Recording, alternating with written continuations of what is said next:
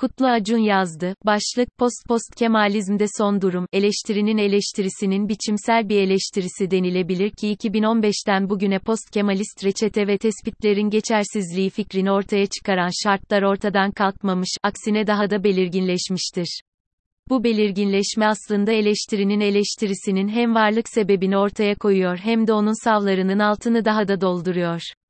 İlker Aytürk'ün 2015 yılında Birikim dergisinde çıkan Post Post Kemalizm, yeni bir paradigmayı beklerken başlıklı makalesi, Türkiye'de entelektüel üretime bir şekilde dahil olan her birimden ilgi gördü. Bu ilgiye Kemalizm ile olumlu ya da olumsuz duygusal bağı bulunan, fakat entelektüel üretimin bir parçası olmayan bir kısım insanın azımsanamayacak seviyede ilgisinin de eşlik ettiğini söyleyebiliriz. Makaleye gösterilen alakanın nedenlerinden biri tüm turaklı ve provokatif başlığı olsa da bu biçimin altında yer alan içeriğin getirdiği farklılığın payı da büyük. Yazıda Aytürk, Türkiye'de entelektüel üretimin odağını ve zihinsel sınırlarını belirleyen hakim paradigma olarak öne sürdüğü postkemalizmin derli toplu bir sunumunu ve takiben eleştirisini ortaya koyuyor. Eleştirisi, post-Kemalist paradigmanın yapıtlarına yöneltilen ilk eleştiri değilse bile, bunun derli toplu ve adının konularak yapıldığı ilk eleştiridir. Kanımca Aytürk, Türkiye'de sosyal bilimler alanında arka planda gelişen paradigmatik kırılmayı hem teşhis etti hem de ona ciddi bir ivme kazandırdı.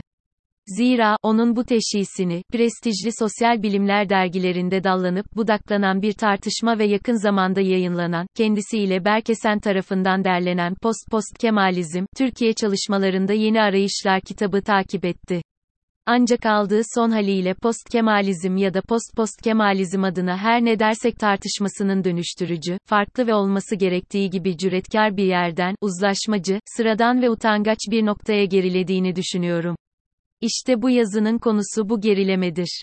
Öncelikle post-Kemalizm eleştirisinin, post-Kemalizmin bir Kemalizm eleştirisi olarak ele alındığı durumda eleştirinin eleştirisinin ilk halini eksi 2015'te çıkan makaleyi temel alarak açıklayıcı ancak nüanslardan yoksun bir sunum ortaya koyarak başlayalım. İlk durumda post-Kemalizm 60'lı ve 70'li yıllarda askeri darbelerin getirdiği tahakküm ortamının kaynağı hakkında, işinin ehli mütehassıslar tarafından çok haklı sebeplerle konulmuş, yanlış bir teşhis olarak tanımlanıyor. İ. Aytürk'e göre post-Kemalistler, yakın tarihin ve bilhassa erken Cumhuriyet döneminin kapsamlı bir eleştirisini ve bu eleştiri yoluyla resmi inkılap tarihinin yer vermediği gerçeklerin açığa çıkmasını, o yılların tahakküm ortamından çıkışın, yani özgürleşmenin ve demokrasinin demokratikleşmenin bir reçetesi olarak görüyorlardı. İşte bu yüzdendir ki Mete Tunçay, Erik Can Zürçer, Şerif Mardin, Nilüfer Göle, Büşra Ersanlı Bahar, Taha Parla, Levent Köker gibi isimlerin başını çektiği düşünürler, resmi tarih anlatısının yer vermediği sorunlardan din ve kadın meselesine kadar geniş bir yelpazede yapıtlar ortaya koymuş ve erken Cumhuriyet dönemi üzerine sanki varsayılanmış gibi değerlendirilen olumlu kabulleri tartışmaya açmışlardır. Örneğin Parla ve Köker, o güne kadar çok başarılı bir milli kalkınma modeli olarak görülen Kemalizmin, bir başka bakış açısından ne kadar vesayetçi, Jacoben, tepeden inmeci ve seçkinci olabileceğini gösterdiler ve erken Cumhuriyet'in demokratik Türkiye'ye giden yolda geçilmesi gereken zorunlu ve olumlu bir merhale olduğuna dair yerleşmiş düşünce kalıbını kuvvetle eleştirdiler. İyi iyi. Yine Aytürk'e göre, bu liberal sol eleştiri, dönemin sosyal ve siyasal koşullarında İslamcı muhafazakar ve Kürt siyasi siyasi hareketi ile ittifak edip toplumsallaşınca akademik sınırlarından çıkıp kitleselleşmiş ve nihayetinde 90'lı yıllarda Türkiye'de egemen entelektüel söylemin içeriğini ve sınırlarını belirleyen hakim paradigma haline gelmiştir. Tam olarak bu entelektüel ittifakın pratik siyasetteki karşılığı olan Adalet ve Kalkınma Partisi'nin 2002 genel seçimleri sonucu iktidar partisi olması, post-Kemalist fikirlerin düşünsel alandaki iktidarından sonra artık siyasal alanda da temsil edildiği, hatta iktidar olduğu anlamına geliyordu. Buna post-Kemalist paradigmanın doruk noktası diyebiliriz. Aytürk, post-Kemalizmin entelektüel ve siyasal iktidarını sadece yerel dinamiklerin bir sonucu olarak değil, zamanın küresel, bölgesel ve akademik dinamiklerinin de bir getirisi olarak okuyor. Nokta. Küresel düzeyde bunlar basitçe modernist Kemalizm ile temelden çelişkili olan postmodern düşüncenin yükselişi ve Kemalist ulus devletin çatışmada olduğu çıpalar olan neoliberalizm, küreselleşme ve iletişim devrimidir. Bölgesel düzeye geldiğimizde ise Sovyetler Birliği'nin dağılmasının Türkiye'nin bölgesel rolünü belirsizleştirmesinin bir sonucu olarak Türkiye'de kimlik siyasetinin güçlenmesi ve Körfez savaşlarının getirdiği keşmekeşin bir sonucu olarak Kürt halkının self-determinasyon hakkı talep etmesi temalarının öne çıktığını görüyoruz. Akademik alanda ise üç farklı eğilimin post-Kemalizmi desteklediği bir durum söz konusudur. Aytürk, her ne kadar bunları üç gruba ayırdıysa da burada ben bunları iki başlık altında toplamayı tercih edeceğim. İlki, Edward Said'in oryantalizmi ve bunun bir çıktısı olarak güçlenen postkolonyal çalışmalar, ikincisi ise Kuzey Amerika merkezli Orta Doğu çalışmaları ile ilgilidir. İlk eğilimin sonucu, Kemalizmin oryantalist bir düşünce olduğu algısının yerleşmesi ve Kemalist Cumhuriyet anlatısı dışında kalan kişi, hareket ve konulara ilginin yükselişidir. İkinci eğilimin sonucu ise Orta Doğu'da demokrasinin ancak toplumun tabanından yükselen bir dalga ile filizlenebileceği inancının bir sonucu olarak İslamcı muhalefete açılan demokratikleştirici güç kredisidir. Nihayetinde tartışmanın ilk halinde post-Kemalizmi besleyen, bunu yaparken Kemalizmi zayıflatan yerel, küresel, bölgesel ve akademik etkenlerin bir toplamından bahsediyoruz. Aytürk, işte bu toplamın bir çıktısı olan post-Kemalist teşhisi yanlışlayan güçlü bir argüman ortaya koyuyor. Ona göre post-Kemalist teşhis, elitizm, vesayet ve en nihayetinde demokratikleşememe sorunlarını Kemalizme atfederek ve sorunların kökenini 1908 ila 45 döneminde arayarak hem Kemalizmi hem de sorunları tarihsel bağlamından kopartıyor. Post-Kemalistler ittihatçılığı ve Kemalizmi karakterize eden şartları görmezden gelmiş, kadim Türk tarihinin her döneminde var olan elitizm, vesayet, antidemokratik yönetim vasıflarını Kemalizmin sırtına yüklemiştir. Bana kalırsa Aytürk'ün tek başına bu argümanı bile elitizm, vesayet, demokratikleşememe durumunu yalnızca erken cumhuriyet döneminin bir analiziyle anlamlandırmaya çalışan post-Kemalist iddiaların tümünü yanlışlıyor. Post-Kemalistlerin, Aytürk'ün yanlışladığı bu teşhislerine istinaden önerdikleri bir de tedavi yöntemi vardır.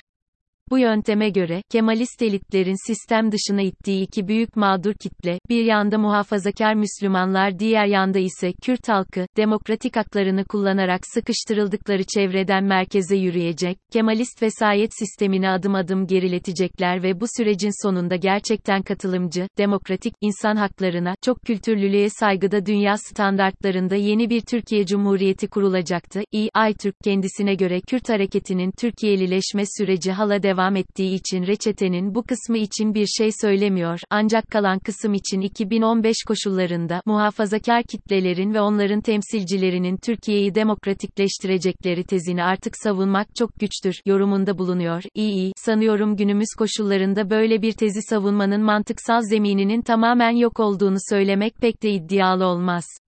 O halde post-Kemalistlerin hem teşhisleri hem de reçeteleri yanlışlanmış durumdadır ya da en azından eleştirinin eleştirisinin 2015 yılındaki ilk halinin biçiminin bizi ulaştıracağı sonuç bu olmalıdır. Fakat tartışmanın yeni biçimsel görünümü böyle bir çıkarımı tartışmaya açmakta, hatta böyle bir çıkarımdan artık vazgeçildiği görünümü bile vermektedir. Bu noktada post-post Kemalizmin çıkan kitap ile edindiği son halini biçimsel bir eleştiriye tabi tutmak için iyi bir konumda olduğumuzu düşünüyorum. Öncelikle şu soruyu soralım, yerel etkenler dışında, post-post Kemalist durumu şekillendirecek olan bölgesel, küresel ve akademik etkenlerin ne olduğunun derli toplu bir sunumuna sahip miyiz? Değiliz. Halbuki böyle bir sunum, 2015'te yukarıda biçimini ortaya koyduğum tüm bu tartışmayı başlatan ilk makalede postkemalizm için etraflıca yapılmıştı. Eleştirinin eleştirisinin teorisyenleri sanıyorum artık İlker Aytürk ve Berkesen'e böyle demek yanlış olmayacaktır. 2012'den itibaren dünyada siyasal İslam'a olumsuz bakılması ifadesi dışında post-post Kemalist paradigmanın içinde büyüyeceği yerel olmayan koşullar hakkında herhangi bir tartışma yürütmüyorlar. İyi iyi iyi, böyle bir tartışmanın yapılmadığı durumda da post-post Kemalist durumun, farklı kompartımanlara bölünme ihtimalini, heyecanla, karşılamak haliyle kaçınılmaz oluyor. İyi ve, örneğin, post-Kemalizmi 80'lerde ve 90'larda besleyen küresel rabıta postmodernizm iken, bugün post-post Kemalizmi şekillendirecek olan küresel rabıta nedir? O günün koşullarında Sovyetler Birliği'nin dağılması ve Körfez Savaşları olarak ele alınan bölgesel etkenler post-post Kemalist dönem için nelerdir? Post-post-Kemalist paradigma hakkında post-Kemalist paradigma ile karşılaştırmalı olarak akıl yürütmek için tartışmayı aynı biçimsel koşullar altında sürdürmek önemliydi. Ancak teorisyenleri post-post-Kemalist paradigmanın başlangıcı sayılabilecek post-post-Kemalizm kitabında bunu yapmıyor ya da yapmayı tercih etmiyor. İşte bu tartışmanın ilk hali ve son hali arasında benim gerileme olarak değerlendirdiğim bir farklılıktır. Bu farklılık önemli olmakla birlikte, tartışmanın ilk ve son halleri arasındaki biçimsel farkların ne tek örneğidir ne de en önemlisidir. İlk hali ve son hali karşılaştırıldığında, eleştirinin eleştirisinin uğradığı değişikliğin tespitini kuvvetlendirmenin ve iyice ortaya koymanın önemli olduğuna inanıyorum. Tüm açıklığıyla ifade edecek olursam daha en başından postkemalizme karşı ortaya koyulan argüman değişmiştir.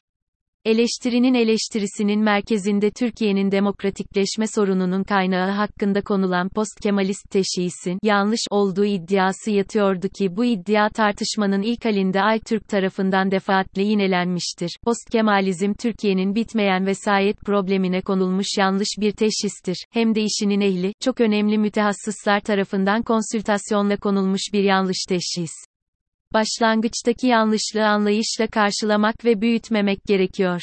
Hatta akademik hayatıma 1980'li yıllarda başlamış olsaydım, aynı yanlışın altına ben de imzamı atardım diye tahmin ediyorum ve, bu aşamada, postkemalizmin, Türkiye'nin demokratikleşme sorunlarına ve vesayet meselesine konulmuş yanlış bir teşhis olduğu konusundaki görüşümü yinelemeliyim, ve, son halinde ise postkemalizmin Türkiye'nin demokratikleşememe sorununa konulmuş yanlış bir teşhis olduğu iddiası rafa kaldırılmıştır. Daha önce postkemalizm, kısaca, Türkiye'nin demokratikleşememe erişememe problemine konulmuş bir teşhis ve önerilen tedavi paketinden oluşan bir düşünce paketi olarak tanımlanmıştı. Ve, görüldüğü üzere Esen ve Aytürk tartışmanın son halinde, yanlış ifadesine yer vermemiş, sadece, teşhis ve önerilen tedavi paketi, ifadelerine yer vermiştir. Bu son cümleyle ilgili söylenecek gerçekten çok şey var. Biçimdeki değişikliği göstermek ve bunun ön planda kalması birincil hedefim olsa da tartışmanın bu yeni biçimini eleştirmek de bu yazının içeriğinin önemli bir parçası. Postkemalizm tanımının biçimsel revizyonunun yani onun yanlış olduğu iddiasından biçimsel olarak vazgeçilmesinin bilinçli bir tercih olduğunu ve dolayısıyla sebebi üzerine akıl yürütmenin önemli olduğunu düşünüyorum bilinçli bir tercih olduğunu düşünüyorum çünkü ilk halinde ısrarla vurgulanan bu sıfatın son halinde unutulabileceğine ve bunu da işini çok iyi yapan imrendiğim iki akademisyen olan İlker Aytürk ve Berkesen'in yapacağına inanmıyorum. Tercih bilinçli değilse bile ben bilinçli olduğunu farz ederek devam edeceğim. Bu yazının savı aynen geçerlidir. Eleştirinin eleştirisi içerik olarak kendini büyük oranda muhafaza etse de bu içeriğin sunulduğu biçim her halükarda değişmiştir. Bir örnek daha ekleyecek olursak, Aytürk'ün ilk halinde, temel iddiam odur ki bu paradigmada artık yolun sonuna geldik diyerek sunumunu yaptığı içerik, ve iyi son halinde, bu kitap, post-Kemalist paradigmanın günümüz Türkiye'sini anlamaya artık yetmediği önermesi üzerine kuruludur. X, bu çalışmaların gelecekte tamamen geçerliliğini kaybedeceğini düşünen veya yeniden post-Kemalizm öncesi akademik dünyamıza hakim olan kuram ve analizlere dönüleceğini bekleyenler hayal kırıklığına uğrayabilir. X denilerek sunulmuştur. Sanıyorum, bir paradigmada yolun sonuna gelmek ile artık anlamaya yetmemek ya da postkemalizmin tamamen bitmesini bekleyenler için kullanılan hayal kırıklığına uğrayabilir ifadesi arasındaki sunum farkı yeterince görünürdür ve kendisi için konuşmaktadır. Nokta. Şunu ortaya koymak önemlidir. Bugünün Türkiye'si, eleştirinin eleştirisinin ilk halinin doğduğu 2015 yılı ile karşılaştırıldığında, postkemalizmin reçetesinin çalışmadığını gösteren daha çok ve daha kuvvetli ögeler içerir. Dolayısıyla denilebilir ki 2015'ten bugüne post-Kemalist reçete ve tespitlerin geçersizliği fikrini ortaya çıkaran şartlar ortadan kalkmamış, aksine daha da belirginleşmiştir. Bu belirginleşme aslında eleştirinin eleştirisinin hem varlık sebebini ortaya koyuyor hem de onun savlarının altını daha da dolduruyor. Böyle bir durum, reçetenin yanlış olarak sunulduğu tanımın öne çıkarılmasını gerektirirken biz tam tersiyle karşı karşıyayız. Neden? Stratejik olduğunu düşündüğüm bu tercihi, metafor olarak ifade edilecek olursam, post-Kemalist paradigma ile onun güçlü gözüktüğü alanlardaki kabullerin post-post-Kemalist döneme transferi karşılığında uzlaşma çabasının bir yansıması olarak yorumluyorum. Ancak eleştiri ve eleştirinin eleştirisi arasındaki diyalektik etkileşimin sonucu yapay yollarla tasarlanamaz. Tez ve antitez arasındaki ilişkinin analitik olarak çözümlenip mantık kanallarıyla bir sonuca ulaştırılması mümkün olmadığı gibi post-Kemalist paradigmanın eleştirisinin sonucunun dizaynı da mümkün değildir. Sentez ancak kapsamlı bir çarpışmanın, diğer bir deyişle iktidar mücadelelerinin sonucunda mümkün olabilir ki bu, post-post-Kemalist dönemde Türk siyasetine ilişkin hangi kabullerin yer alacağı sorusunun bu entelektüel çarpışmanın ardından zaten doğal olarak cevap bulması anlamına gelir. İlker Aytürk ve Berkesen ise ortadaki argümanı biçimsel olarak yumuşatarak uzlaşmacı hale getiriyor ve etkileşimin sonucunu adeta el yordamı ile belirlemeye çalışıyor. İşte bu da benim 2015'te açılan önemli yolun biçim olarak dönüştürücü potansiyelini yitirmesi ve sıradanlaşması olarak değerlendirdiğim durumdur. Buradaki değişikliğin Aytürk ve Esen'in düşüncelerinin değişmesi ya da post-Kemalist teşhisin yanlışlığı konusunda artık şüpheli olmaları gibi bir sebebi olduğunu düşünmediğimi belirtmeliyim. İçerik muhafaza edilmiş, hatta kitapta yapılan bazı ayrıntılı değerlendirmelerle güçlendirilmiştir. O halde biçimde yumuşama ve uzlaşma görüntüsü veren yukarıda örneklerini verdiğim kimi değişiklikleri dış etkenlerle açıklama yoluna gidiyorum. Neyin nasıl söyleneceği konusunda son sözü post-Kemalist paradigma söylemiştir. Demek ki post-Kemalizmin paradigmatik olarak aşılması ve post-Kemalist ağların entelektüel üretimdeki belirleyici konumunun geride bırakılıp daha çoğulcu bir entelektüel atmosfere geçilmesi sanıldığı kadar kolay olmayacaktır. Son halinde biçimsel olarak tüm keskinliğini yitiren Post-Post Kemalizm kitabına gelen eleştirilere şöyle bir bakınca bile ilk göze çarpan, aman burada Kemalizm övülüyor, histerisiyle kalkan post-Kemalist sopalar oluyor. Paradigmatik değişim, cüretkar olmayı gerektirir. Yerel akademinin son yıllardaki en heyecan verici ve dönüştürücü bu konusuna bile post-Kemalistlerden icazet alacağı bir kıyafet giydirilmesi, buna devam edildiği sürece, Türk siyasetinde yeni bir paradigmayı daha çok bekleyeceğimizi gösteriyor.